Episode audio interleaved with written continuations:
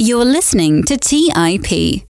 Once a quarter, I sit down with my friends Toby, Jake, and Wes and talk about investing. For today's episode, I asked the Investing Mastermind group how they think they can best add value to our listeners. Toby wanted the audience to better understand value cycles. Jake shared his thoughts on how to create your own free MBA, and Wes shared his insights on how to optimize your taxes. And me, I've invested in two stocks in 2021 Seritage Growth Properties, and Franklin Covey. Today, I want to talk about Franklin Covey and why I think it's an asymmetric bet with limited downside and a major upside potential. So, without further delay, here is our Q2 Investing Mastermind discussion. You are listening to The Investors Podcast, where we study the financial markets and read the books that influence self made billionaires the most. We keep you informed and prepared for the unexpected.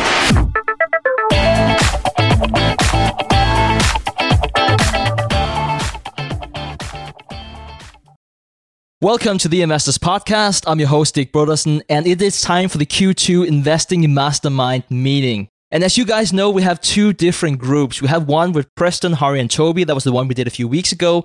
And today we have Wes, Jake, and for some re- weird reason, Toby has sneaked himself in once again into the group. So it's always great to have the three of you with us here today, guys. So, so thanks for making the time. My pleasure, man. Thank you so much for having me again. I'll show up to anything. I'll show up anytime you guys are opening an envelope. I'll be there. Love it.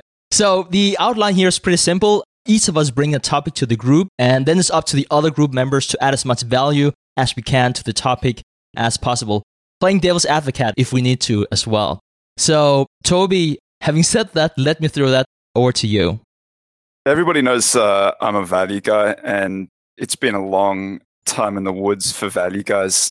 Wes and I wrote a book that's nearly 10 years old now, which is crazy because I don't feel I don't feel that old, but I don't know if we really would have thought that the next decade would have looked like this, like like it has looked. But in any case, it's uh, I think that there's some good news for value guys, and it looks like maybe September or later last year, value seems to have turned around, and value seems to have run pretty hard against the market. But it looks to me like it's sort of it's been drifting around for the last month as the probably the anti-value is like ARK or Tesla or those kind of those kind of firms. I'm sorry, I know that I know there are lots of people out there who hold them. They're like the biggest things in the market, so it's unavoidable that everybody's got some exposure to it.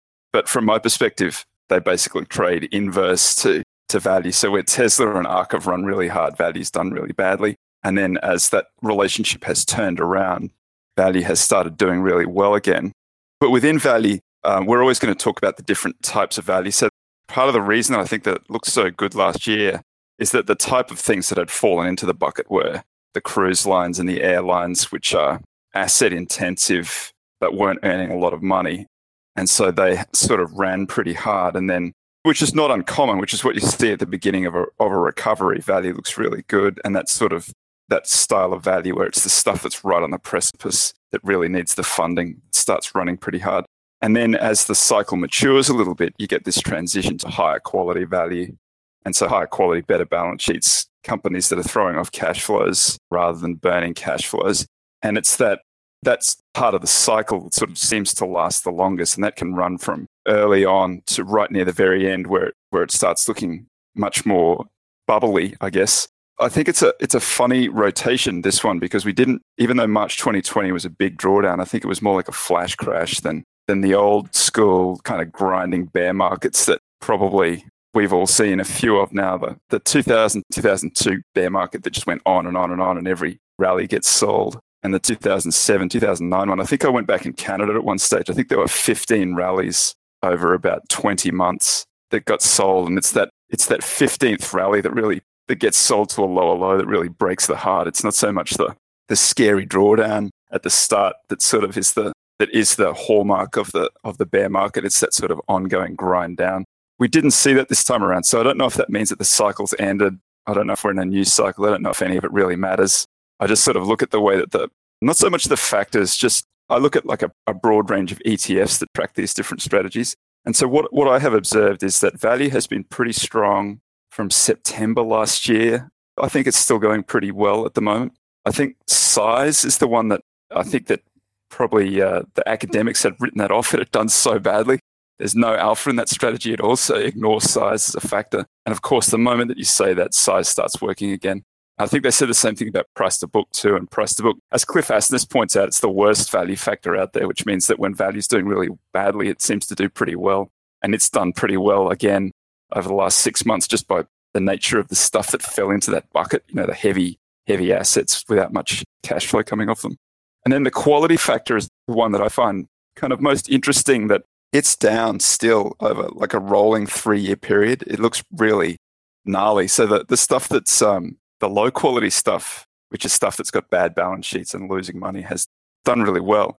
And that's the higher quality stuff that's like self financed, good balance sheets and good businesses throwing of cash flow that's suffered. And it's all sort of down.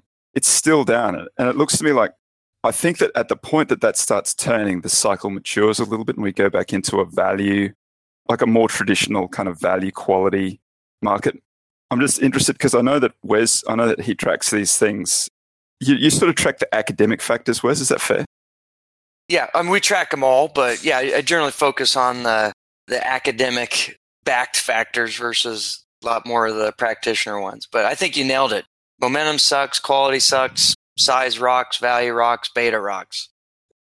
You got any thesis as to why that's happening? No, I mean it's just you know me, man. It's just noise. It's such a short horizon period here. This has happened it'll happen again. I don't i don't really have great uh, narrative beyond what you just explained there and kind of how assets shifted through the um, pandemic and anything. It's just people like junk and cheap junk but that could also change. You just never know. Jake I couldn't help but notice that you were nodding a lot more than I was whenever uh, Toby was presenting his topic. So why don't we throw it to you and hear hear your thoughts? I just had a question actually on. Did you look at rates, say like 10 year treasury, how that's kind of maybe influenced some of this? Because that's maybe been some of the argument is that rates have kind of ticked up off of still in like incredibly low on any kind of historically informed basis, but it seemed to kind of correlate a little bit with bottoming of, of this value.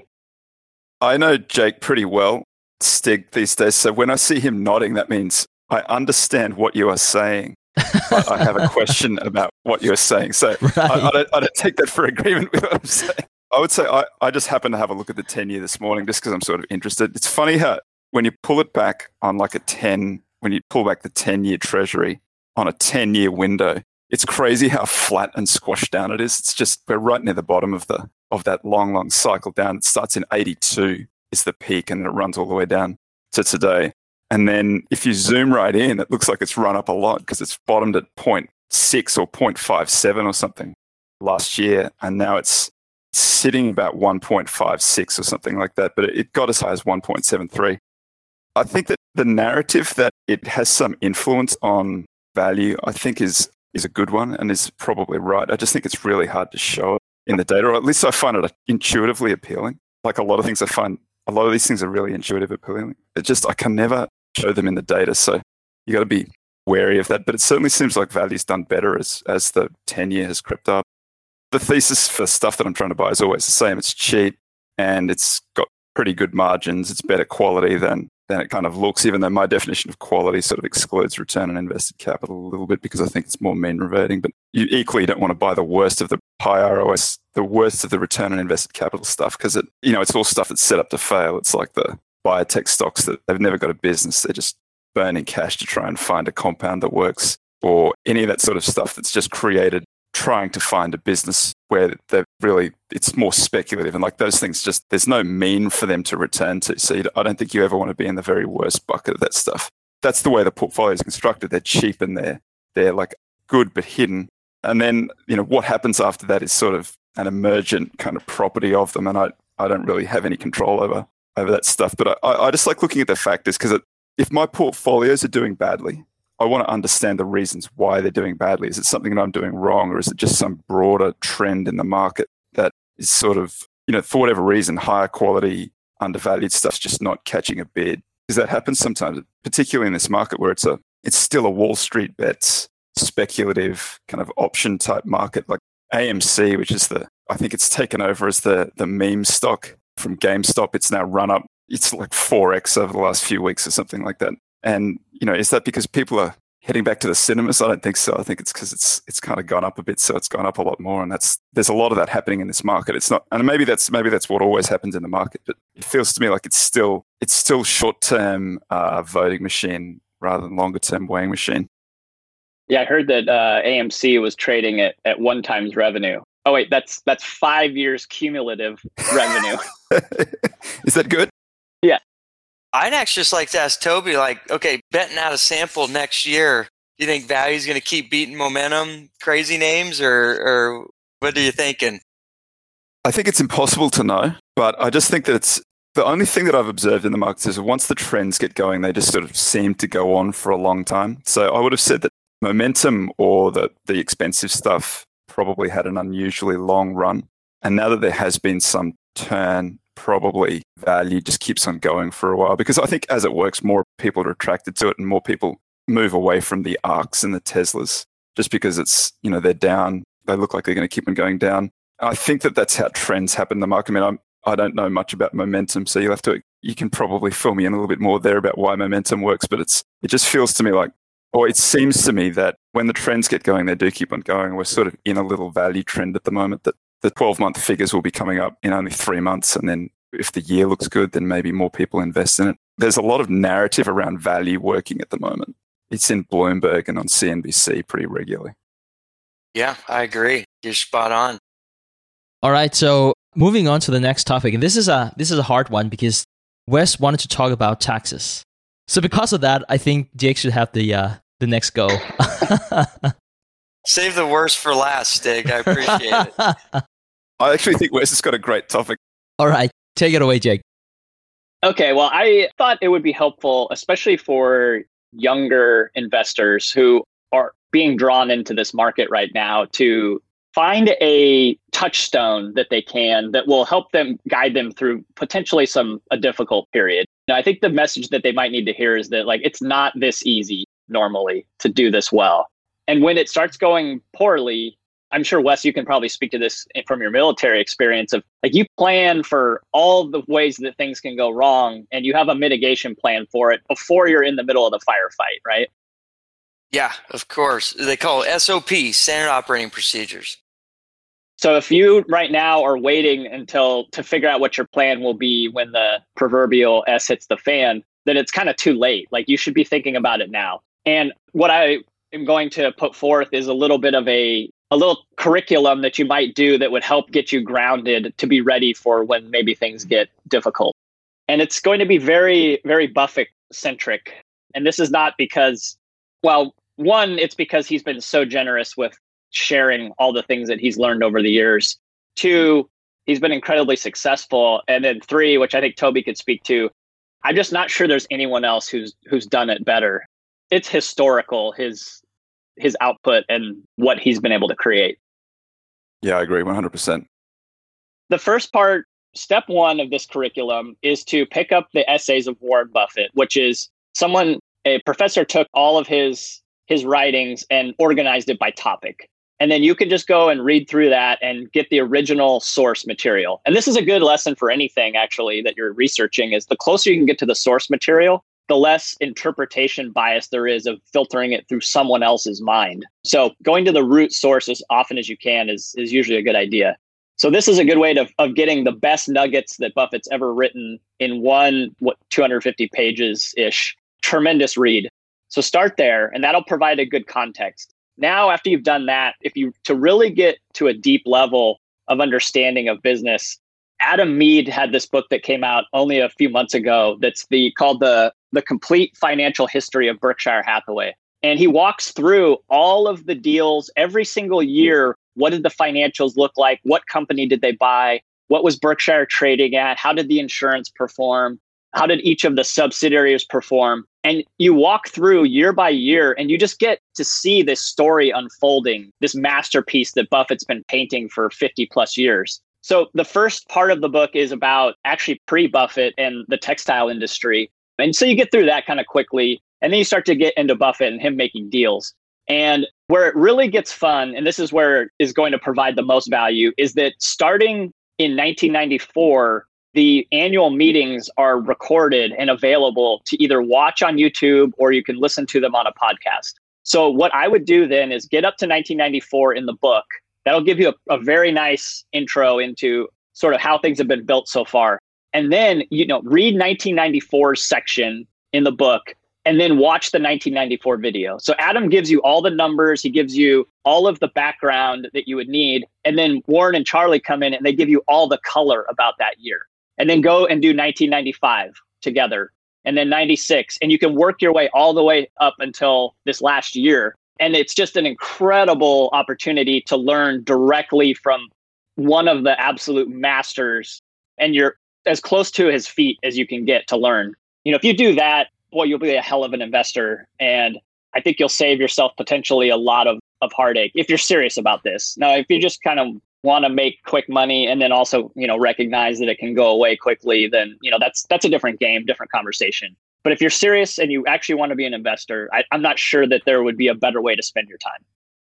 Yeah i endorse that one. That's that sounds like an amazing i'd love to spend the time doing it myself. I've got that book I interviewed adam on my podcast. He's a he's a good dude. Fascinating book well, imagine how much work it was to write that too. I mean, he brought so much information together from so many places and then distilled it. I mean, just a tremendous effort. I applaud him for doing that for us. I would have loved to have that book exist, but it would have been impossibly painful to do it yourself. I think I said exactly the same thing to him. I was like, I'm so glad you did it because it's one of those books that somebody needed to go and do, but it's just so much effort. Every time you think about it, you just walk away Cry from a little. Yeah. yeah. yeah you know, I'm I'm a foundationally a Warren Buffett fan. How do the heck do you get people to stick to the program though? Because a lot of times their advice is so intuitive and it makes all the sense in the world and they are right, but people repeatedly just don't do it. So you got any uh, insights or what to read there for the advanced MBA? Uh, it goes back to the bigger part of this game, which is is controlling your own mind. And you know, what do you feed your mind? What are the environments that you create for your mind to operate in, both from a, a biochemical level to the input of the stimuli that you give your brain? All of those things should probably be thoughtfully controlled for.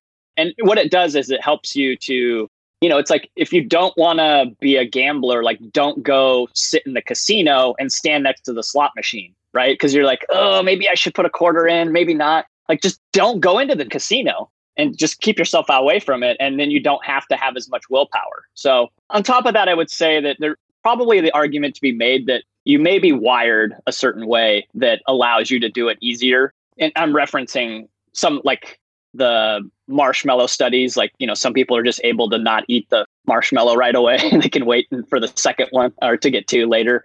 And then you know william green's new book he was talking interviewing munger and talking about how gosh, how do you handle all of this quotational stress in the middle of a crash? And and Munger says like I don't even feel anything. It's not that I control it; it's I literally don't even feel it. So I, there's nothing for me to control. So and that's that's probably a wiring thing as well. So we have our genes, but then we also have our our input to our genes that we give through environmental control. Do what you can on the environmental side and hope for the best for yourself with your your genes. If you're trying to lose weight at the same time you're trying to do well in the stock market, you're like burning up some of your willpower on not eating stuff and exercising or whatever. And so you don't have as much for the other stuff. For me, all of those research, all that research shows that basically if you're using willpower, you're setting yourself up to fail. You have to like put the bumpers down when you go to the bowling alley and just bowl with the bumpers down. So you, you make a, like you said, take the quotations off your computer, make it hard to pull up your daily your numbers, don't track it tick by tick. All that sort of stuff, I think, is the, really the only way you can do it, unless you're built like Munger is. And to go back to that, going to the source material, Jim Chanos has this idea of what he calls the information onion. And so at the core of the onion, where there's the most truth, is the actual SEC filings, right? These are this is what the company has to tell you. And then the next layer out from that is the the company's presentations and the annual report that they write that and that's sort of the things they want to tell you. But maybe it's a little bit further from the truth. Not a lie necessarily but just a, a rosier version of it. And then you move out towards sell side research which is going to be what someone else wants you to think. And then finally you get out into the cacophony of twitter or wall street bets and that's just the pure rumor mill where who knows how far from the truth that actually is. So controlling where you spend your time and you know what part of the onion you're eating and I think it makes a huge difference too in the quality of the information that you are, are filtering through your brain. Another approach that I've seen people use effectively, it's kind of like an inversion of what you said, which is an ode to uh, Munger, is just setting up a gambling bucket on purpose. It's like you do your 10%, you know, adventure bucket or whatever, and you just go crazy with no willpower. Like, but then it, it kind of causes you to lose focus on like the 90% that, you know, is doing the old school stuff. That's maybe another technique. Portfolio cheat day. Yeah, yeah, but it's permanent cheat because you just get to like blow it out the door. You know, it's your just be bad and crazy bucket. To Toby's point, maybe you exhaust that system one problem out on the on the money that doesn't matter, and then hopefully you could prevent yourself from touching the rational bucket. I don't know. I've seen people use that approach. And yeah. I've also seen people go the other way, where they like they just won't gamble on anything. They just won't bet on basketball, won't bet on horse racing, won't play poker, just because they're like, if I do it once, then it kind of it breaks the, you know, I've got this personal like code where I don't gamble, and that includes like on all this other stuff and in the stock market. So when I invest in the stock market, it's like yeah. it's a different system that I'm engaging. But I've seen both. That's where I am. I'm fully abstinent on any negative expected outcome bet. Do you do it because when you walk into the casino, it's just not fun? Like it's not fun because you know that you're just giving away money. There's like one bet that's like a fair bet in the casino, right? No, it's fun. That's not the issue. It's that, you know, you just just don't go there. It's easier for me to abstain than to moderate. Let's take a quick break and hear from today's sponsors. The dream of owning a vacation home can be daunting. From finding the best guests to the maintenance to organizing the cleaners after every guest stay. With Vacasa, they make that dream into a reality. As a full service vacation home management company with vacation homes in key destinations across the US, they know how to make owning a vacation home easy and profitable. On top of proactive property maintenance visits by professional local teams, a data driven booking platform, and around the clock support, Homeowners earn on average 20% or more revenue from their vacation homes. Vacasa makes vacation home ownership easy. If you're looking to make more from your vacation home by doing less, partner with Vacasa at vacasa.com. That's vacasa.com to get started on your dream of owning a vacation home. Have you ever wondered if there's an AI tool like ChatGPT specifically built for the stock market?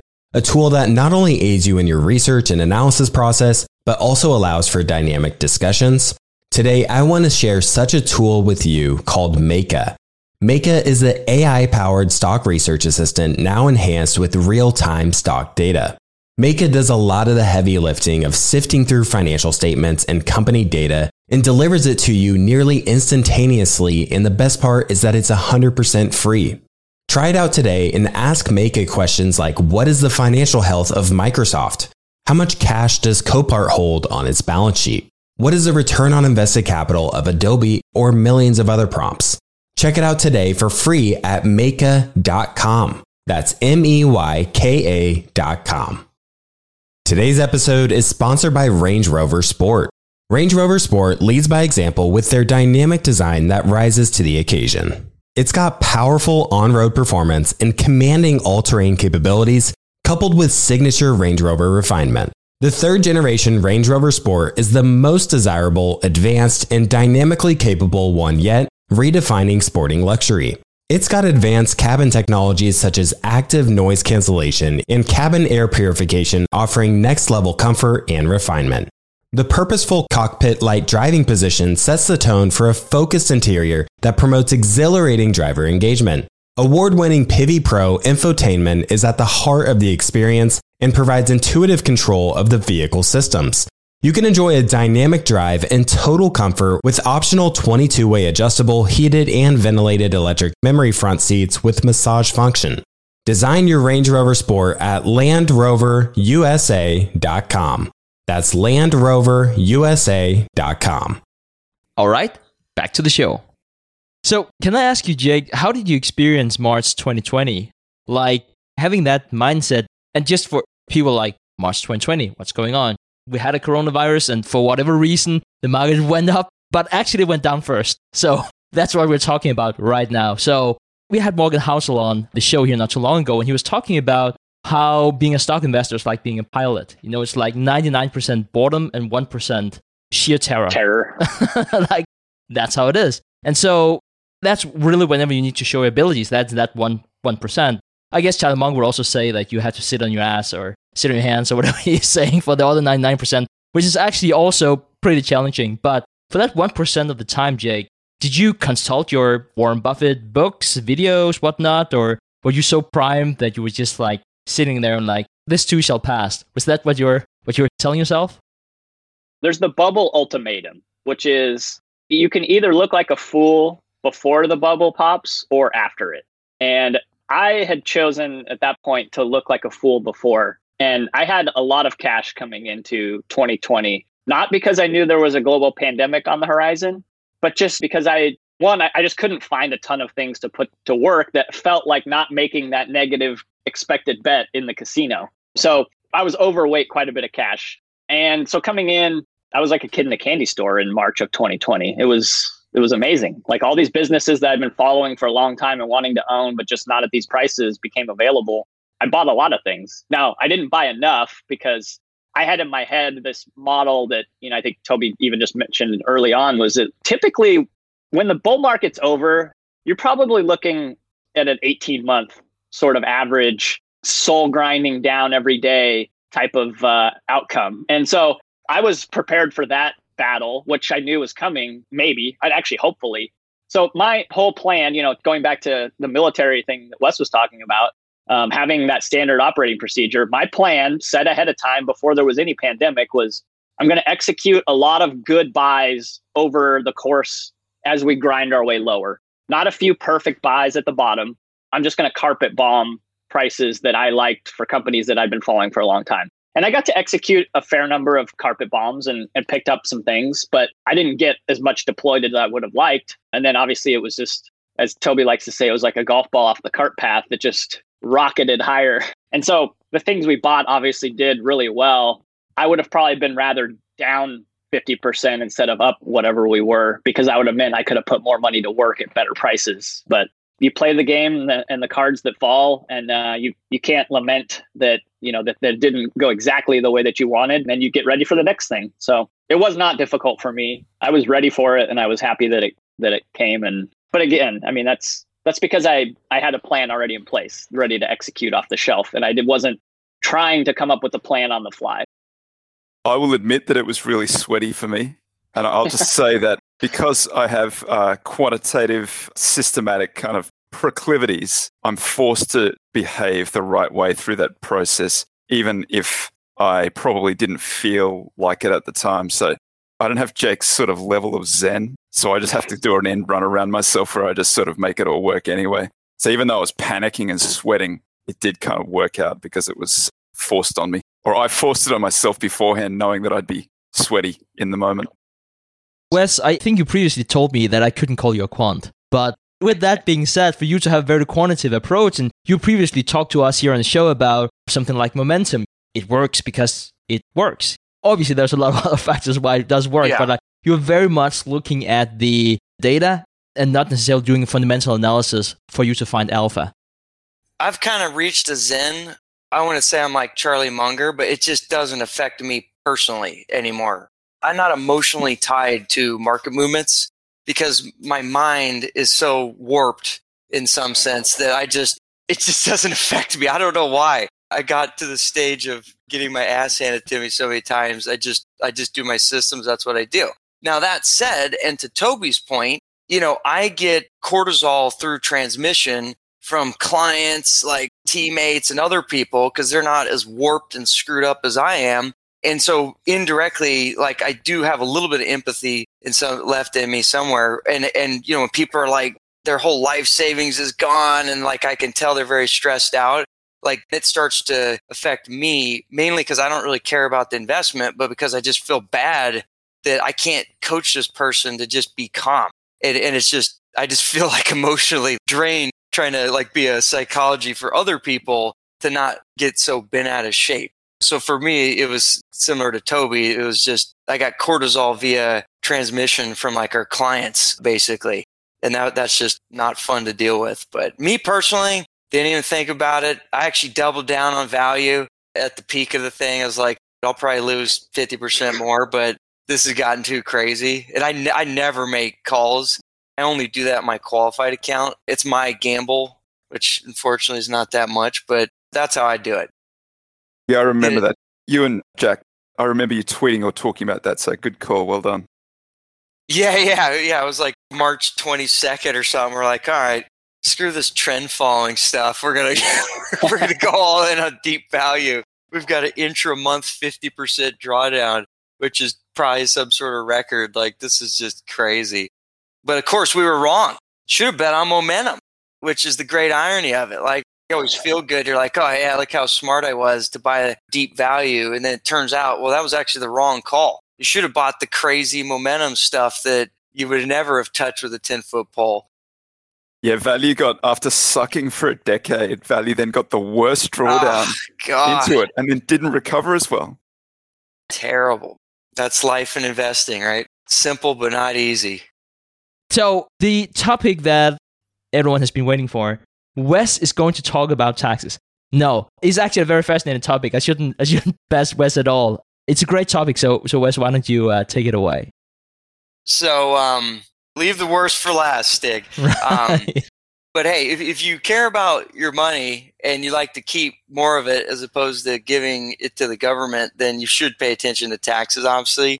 And what I was going to do is just walk through like a very simplified explanation of the difference in tax structuring between buying a stock in your own individual account or buying it in a mutual fund or buying it in a hedge fund and how stock transactions work in an ETF. And so really kind of unveil the man behind the curtain in why do people say ETFs are so tax efficient. So, so that's kind of the, the idea here.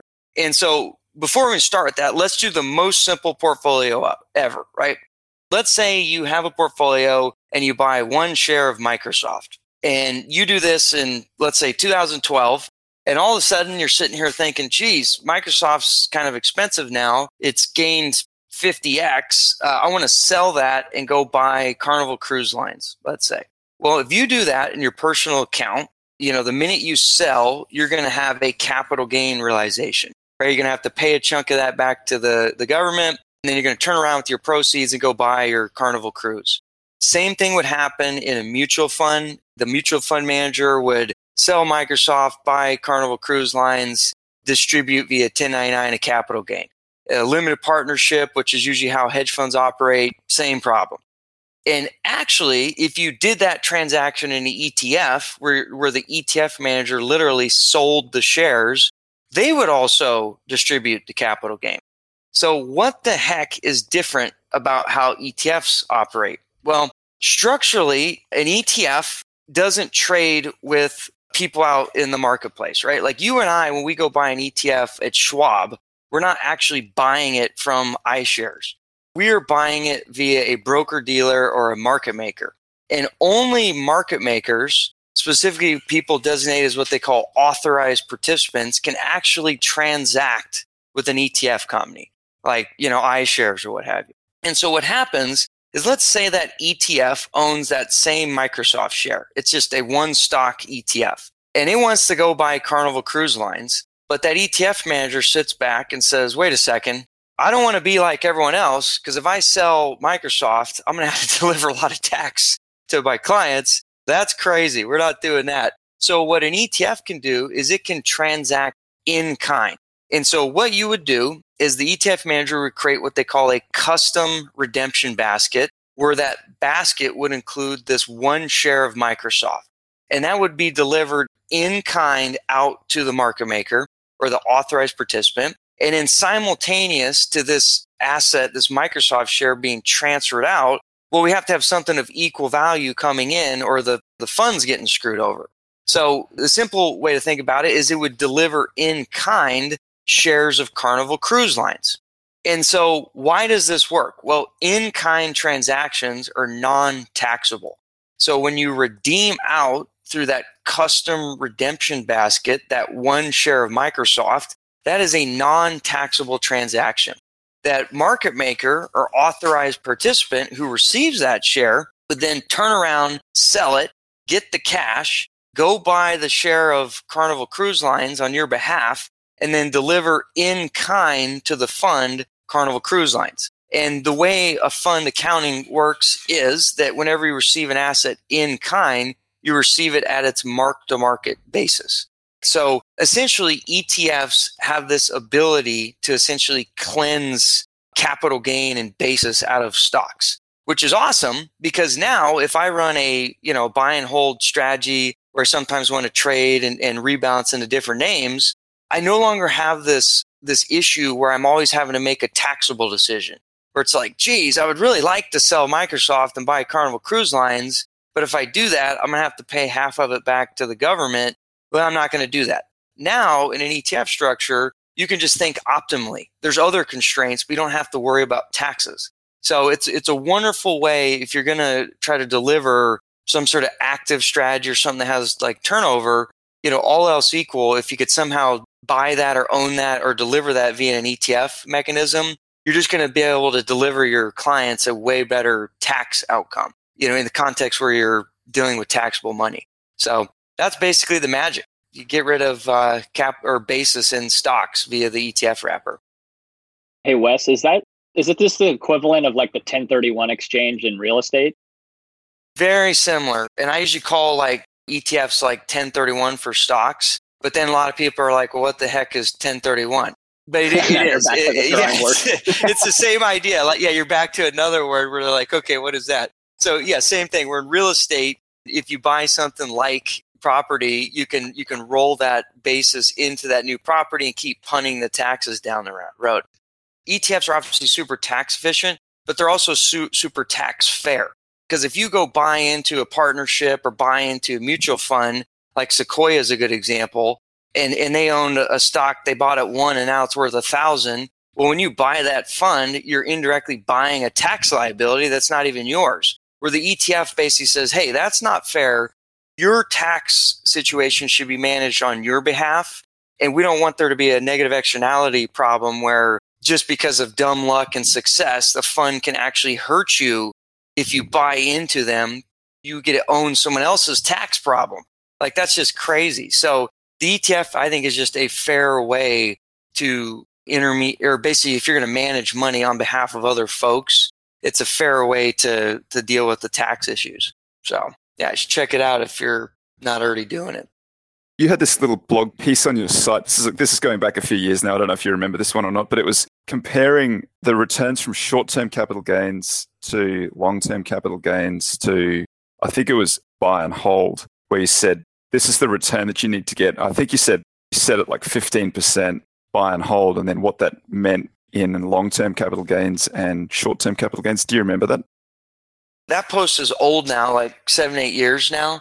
And the math always changes, but the simple idea is an, an ETF allows for essentially tax deferral. And so you, you have to figure out how much can you earn on whatever you're paying out in tax today and whatever you compound on that tax savings in the end is going to be the benefit. So if you're a day trader, an ETF is worthless. It's not going to help you if you're buying and selling the ETF all day. But if your intention is to own a strategy for 20 or 30 years or maybe die with it, you know, pass off to your kids, the more you can keep the tax man and woman at bay the better because that's more capital you have with the opportunity to compound. And so the assumptions about, well, how valuable is it is obviously highly contingent on your situation, tax rate, etc. But it's important to know that once you've paid the tax out to the government, you're never getting that back. Whereas if you have tax embedded, like liability in your current book, there's a million people you can hire that can help you figure out how to plan around that. And you, and you have a lot of option value and people always undervalue optionality, whereas you have no option value if cash is out the door and went to the feds. So I'm a huge fan of maintaining your optionality on tax planning front. You still got the float on it too, though. You can still earn on it, right? Like if it's Buffett talks yep. about it a little bit that he's got an outstanding tax liability to the federal government, but he's still able to earn on that tax liability until they crystallize it. That's right. And you, you can always lend against it too. So a lot, a lot of times people in insurance, like if you have an asset, you know, that, that's public and liquid, you can always go to your local friendly banker and say, Hey, will you lend against my Tesla stock? They might be willing to sit on the other side of that. And, and it's another way to just get mm-hmm. access to your capital or your float to maybe do other things. But if you've paid it, you can't do that. You're it's sunk. So would it be a good summary to say then that if you're if you're long term committed to an active strategy, then ETF is definitely the wrapper that you you want to be in. Yes. And even in lowish turnover strategies, it's pretty effective. But if you're buy and hold individual securities for 20 year horizons, maybe it's a marginal benefit, but it's definitely important for anything that has any level of activity for sure. Let's take a quick break and hear from today's sponsors. Kyle, you're connected with a ton of different investors and portfolio managers, and you're just really in the know on a lot of these things. How do you keep up with all the day to day headlines for your portfolio companies? Yeah, so I used to have a ton of issues with this, and that was until I started using Yahoo Finance. Really? What's so great about it? So Yahoo Finance is awesome. I have my whole portfolio entered and I can easily see all the top headlines to keep up with the recent news. And each day you get an overview of the major global events that might be moving the market. So I'm ready to easily pounce on any opportunities that come my way. What else can you do on Yahoo Finance's platform? They also have a number of cool features, including a tool that lets you link all of your investment accounts, analyst ratings, and independent research, as well as the ability to create customized charts. Well, now I know that the audience is really going to love this one. And I actually see they have 90 million monthly active users. For comprehensive financial news and analysis, visit the brand behind every great investor, yahoofinance.com. The number one financial destination, yahoofinance.com. If you're looking for the right franchise concept at the right time, an iFlex Stretch Studio franchise is the business for you. iFlex is the newest franchise concept from the founders of The Joint Chiropractic. With over 200 licenses already awarded to our regional developers, there's never been a better time to own an iFlex franchise in your market. An iFlex Stretch Studio franchise offers its clients the best in professional assisted stretching for one affordable price in one beautiful location. Even the Mayo Clinic says stretching can increase flexibility and improve your joints' range of motion, helping you move more freely. Prime regional developer opportunities and franchise locations are going fast. Don't miss this opportunity to get into this rapidly growing health and wellness business from the founders of The Joint Chiropractic. Find out more today. Call 888 994 3539 or visit iflexpodcast.com. Call right now 888 994 3539 or visit iflexpodcast.com. As many of you know, I love studying businesses and networking with business owners. The more I've studied businesses, the more I've realized that starting and scaling your business is easier than ever because of companies like Shopify. Did you know that Shopify powers 10% of all e commerce in the US? Shopify is the global force behind Allbirds, Rothy's, and Brooklinen, and millions of other entrepreneurs of every size across 175 countries. Shopify is the global commerce platform that helps you sell at every stage of your business, from their all in one e commerce platform to their in person POS system. Wherever and whatever you're selling, Shopify's got you covered. Shopify even helps you turn browsers into buyers with the internet's best converting checkout up to 36% better compared to other leading commerce platforms. What I personally love about Shopify is that it's the turnkey solution to kickstart and grow your business, and they are totally committed to giving you the necessary tools to succeed as a business owner. Plus, they have an award winning customer support team there to help you every step of the way. Because businesses that grow, grow with Shopify. Sign up for a $1 per month trial period at shopify.com slash WSB. That's all lowercase. Go to shopify.com slash WSB now to grow your business no matter what stage you're in. That's shopify.com slash WSB. All right, back to the show. Like I mentioned on the mastermind meeting the other day, I feel I've been I've been over over trading this year. Like I bought two stocks, and it's uh, it's bad. You know, it's I really feel like I'm one of those Robinhood kind of traders. I want action all the time. So I bought into two stocks this year. One of them is is the stock I wanted to talk to you about. It's uh, Franklin Covey, and it's not a it's not a full position. I've I've learned from my mistakes. I started buying a um, bunch of old stocks back in the day before before they slided like eighty percent. So I learned a lot from from past mistakes, and and what you quickly realize, and what you guys obviously know, is that as soon as you own a stock, that's whenever you actually learn about it. Like you can do so and so much research on that stock, but before you own it yourself and reading those statements with it like different lens is really really difficult. So I uh, took a small position in Franklin Covey, and I wanted to to hear your guys' thoughts on that, and especially like why it's a bad investment because I kind of feel I'm a bit too excited about some of the good things about the company, and you know, like they say, you should focus on the downside because the upside typically takes care of itself. So let me uh, let me introduce Franklin Covey to you guys. And if you think that the name sounds familiar, then perhaps not at all. It's because Covey, that's the name from the author Stephen Covey, the author of uh, Seven Habits of Highly Effective People. And Covey Leadership was founded in 1985 and was then later merged with Franklin Quest in 1997. And since then have been selling training, leadership, course materials. Now, primarily, it's, it's a lot of online stuff, but they also go live on the premises. And since 2016, they've undergone a transition from primarily on premises business to a subscription business that is increasingly digital. And that has also been accelerated by, by COVID. So whenever you look it up, and just in case you are looking up as you listen to this podcast, the numbers look ugly, like really, really ugly. This is definitely not a company that, that seems appealing, but if I can use Jake's onion analogy, let's try to peel that onion and see what's underneath. And so what has happened since 2016 is that now 60 to 70% of the revenue or subscription like service. And it would likely increase to 90% within a few years. And what they're really focusing on is the subscription to the all access pass to all of their content.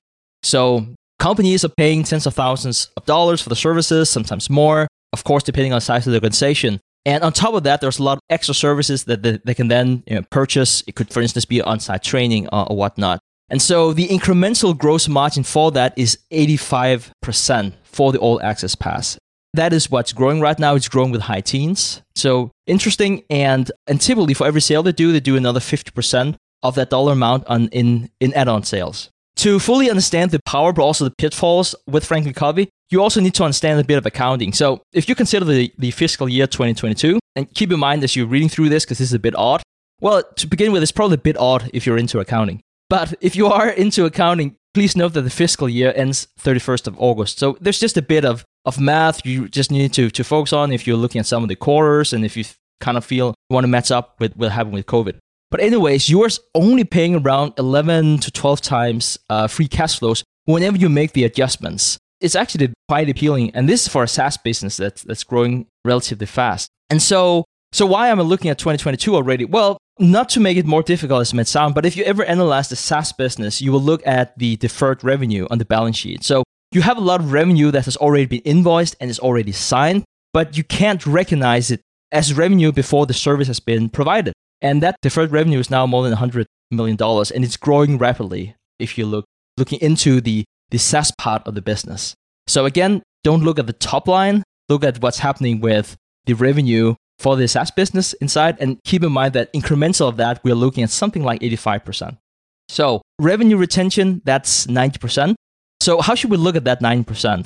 Well, it's all the rates right now that you should be more than 100%. We all like that. We all like to grow revenue without getting new customers. But keep in mind, this is not your AI, something sticky kind of thing that you can never get out of. Like, this is still training. This is leadership training. And so, with that in mind, the 90% is not directly comparable to a lot of other revenue retention rates that you see in the market right now. Stocks trading at $31 this morning. In my opinion, should be valued at least 60. And I would say even today, but what you will probably see happening here in the time to come is it could be a potential compounder. They have converted now the North American business, but they're also taking the international business now and converting that into the into the same system. A lot of great things going on for this company. They are building up the sales team, which is something I would really like to focus on. Being a small business owner myself, I know how difficult it is to build up a sales team. It's really, really, really hard. The goal is within a five year period that they want their salespeople to sell $1.3 million annually uh, once they're fully ramped up. In the recent earnings call, they provided an update on that and said that uh, the sales team outperformed the, the metrics by 20%. better than expected. So they have like um, you can go into the to the earnings call, which we'll make sure to link to and see like what do we expect of the first year, second year, third year, and so on. But again, as a business owner, I can just say it just never happens. Like your salespeople are never better than, than what you expect them to be. And so, a few key metrics that I would like to pay close attention to. Will the management succeed with this full SaaS business transition in 2024? They're targeting 90%. The reason why they're not doing more than 90% is simply because a lot of the, the sales funding that they have is very much they have someone speak to the board, like a one time, like one off kind of fee. And then that's the funnel that they go into a subscription base afterwards. So 90% is probably the max, but can they go from the 60, 65 they are right now up to 90%? That's one thing. The second thing is, will we continue to see the uh, lifetime value per account increase as it's been in the past? And will it then also continue to have 90% plus of revenue retention? Especially a third thing I'm looking at is also will we continue to see the growth in the subscription service? And so what you're seeing right now, and the reason why the top line is, is flat and even a bit declining is that the legacy business is just being cut off. And you just see the SaaS business just growing right now. So that was my pitch. That was all the, the good things. I, I do have a few bad things to talk about later, but I'd like to throw it over to, uh, to you guys. I remember a pitch for Franklin Covey in 2009, and I didn't buy it. And I just went back and looked at what it's done over that period of time, and it's 10 bagged. So I don't know if I'm qualified to, to ask too many good questions here. I did a fairly deep dive on it probably three or four years ago.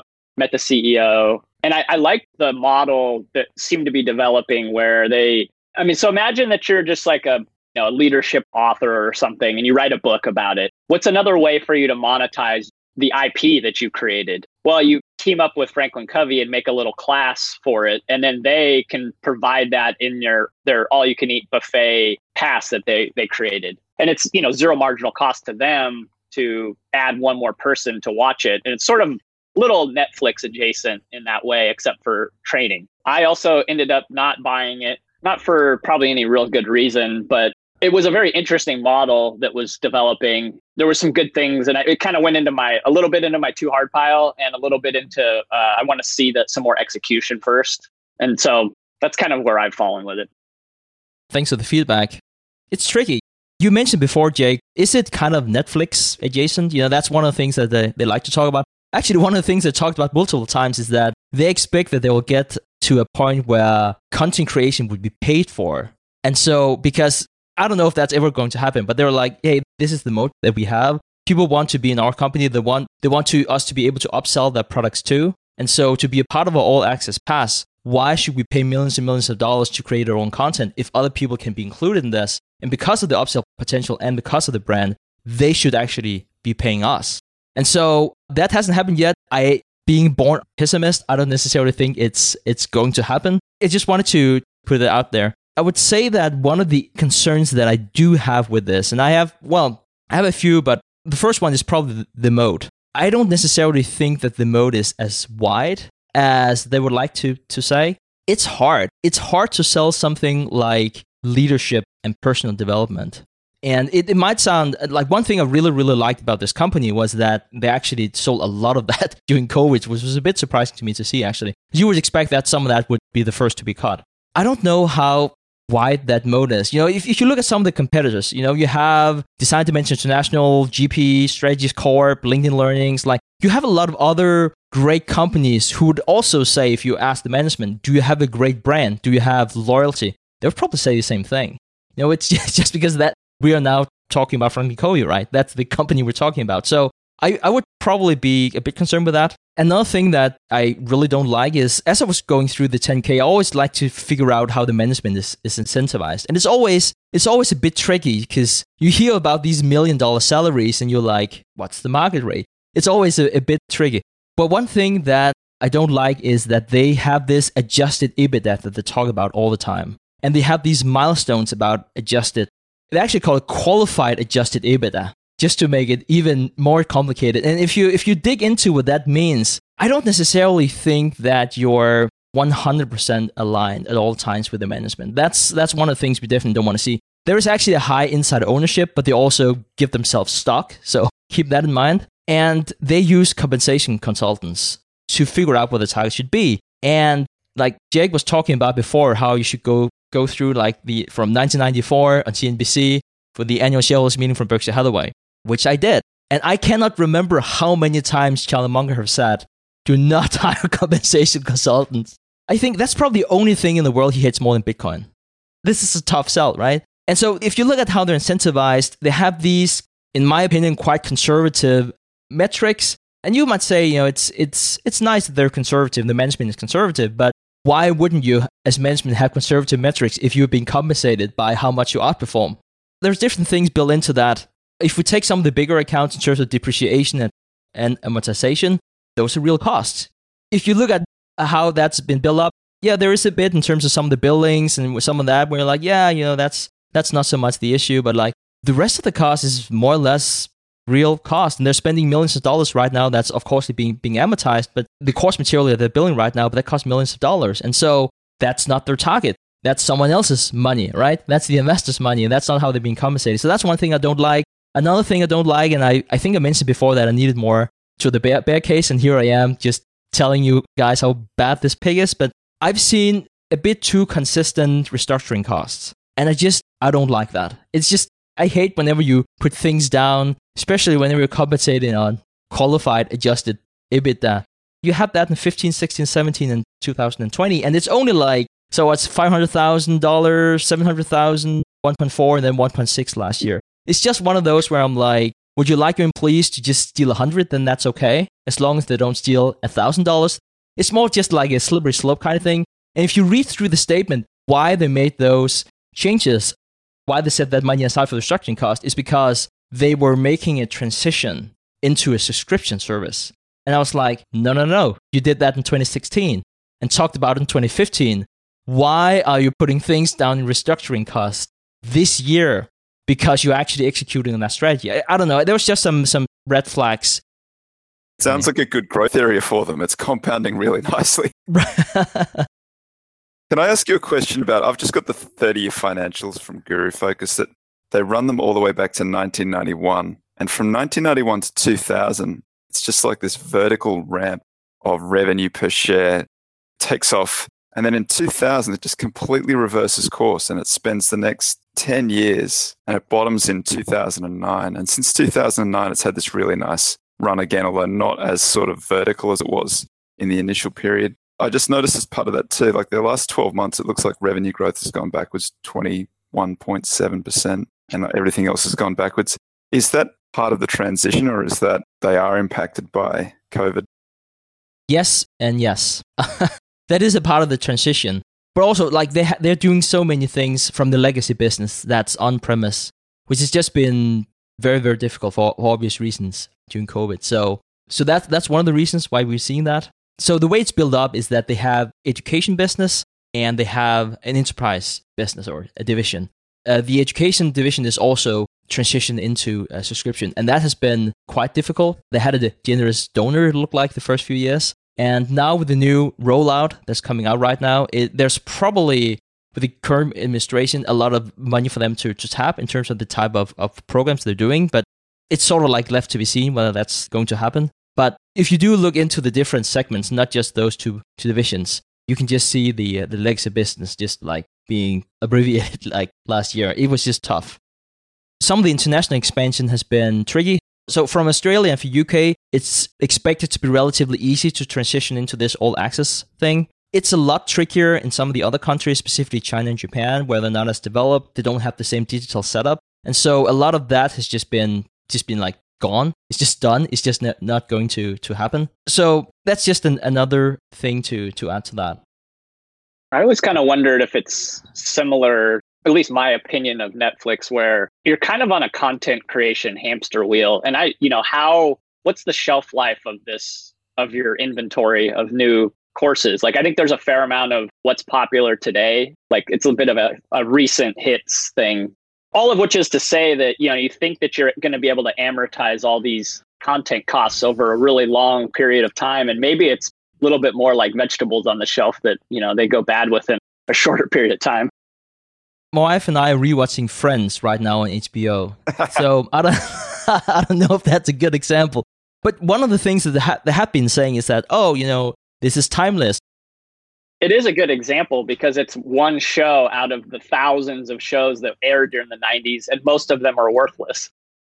Right exactly. And so so whenever they were talking about seven habits of highly effective people yeah i would say that the shelf life is probably better because it's it pertains to principles which by definition are somewhat timeless but it's probably not as timeless as they're trying to sell it to be we still need new bells and whistles i think last year they spent five point four million dollars and then like a, a, new content creation that's now being amortized. And you would be like, hey, if all the content is timeless, why, why do you need to do that? So I, I think that's part of it. Another part of it is that they spend a lot of money upgrading and making everything not just digital because I think most things are, are that, but like the, the whole portal right now that looks much better than before.